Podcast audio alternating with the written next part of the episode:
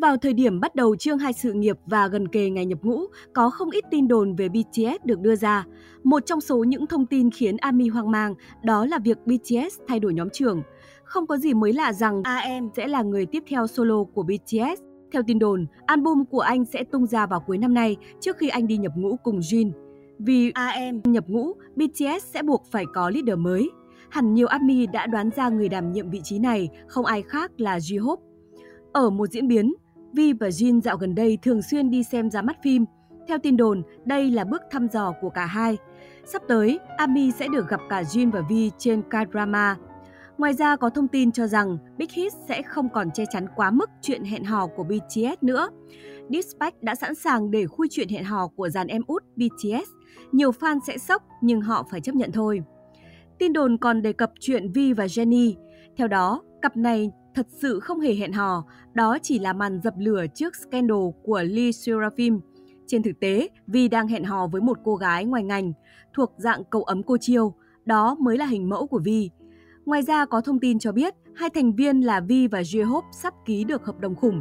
Cụ thể, khi BTS solo, hiển nhiên là nhiều nhãn hàng đang ra sức mời chào thành viên mà họ thấy phù hợp. Vi và J-Hope là hai người được nhắm tới nhiều nhất.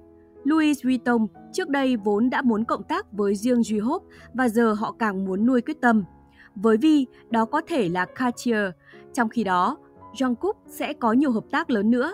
Suga tiếp tục đóng vai trò nhà sản xuất và lần này GOT7. Trước đó, trong cuộc họp Ủy ban Quốc phòng Quốc hội vào ngày 1 tháng 8 vừa qua, vấn đề nghĩa vụ quân sự của BTS một lần nữa lại được đề cập. Theo đó, Bộ trưởng Bộ Quốc phòng Hàn Quốc Lee Jong-suk cho biết đã xem xét trường hợp của BTS một cách công bằng và bình đẳng.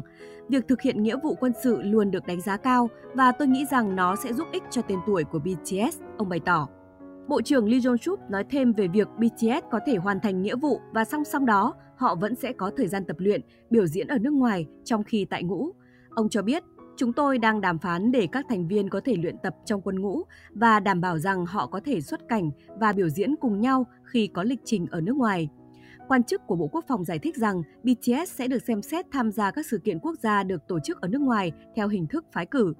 Tuy nhiên, điều khoản này lại khiến các ARMY phản ứng bởi họ cho rằng chính phủ đang cố gắng tận dụng triệt để danh tiếng của nhóm, thay vì để các thành viên nghỉ ngơi và làm tròn bổn phận. Bởi nếu đạo luật này được thông qua thì các thành viên sẽ phải chạy song song giữa việc thực hiện nghĩa vụ quân sự và biểu diễn, thậm chí là ở nước ngoài.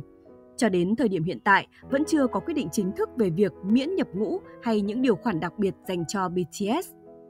Mặt khác, sắp tới đây, người hâm mộ sẽ tiếp tục chào đón sản phẩm âm nhạc mới từ sự hợp tác của bốn thành viên BTS gồm Jin, Jimin, V, Jungkook cùng Benny Blanco và Snoop Dogg. Sau đó sẽ là dự án phát hành ca khúc World Cup 2022 và rất có thể là mixtape tiếp theo từ trưởng nhóm Riem.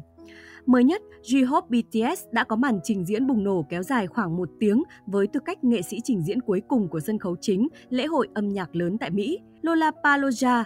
Theo ghi nhận, J-Hope cũng là nghệ sĩ bán nhiều vé nhất tại Lollapalooza 2022 và lần đầu tiên trong lịch sử 31 năm, Lollapalooza cháy vé ngày Chủ nhật nhanh nhất.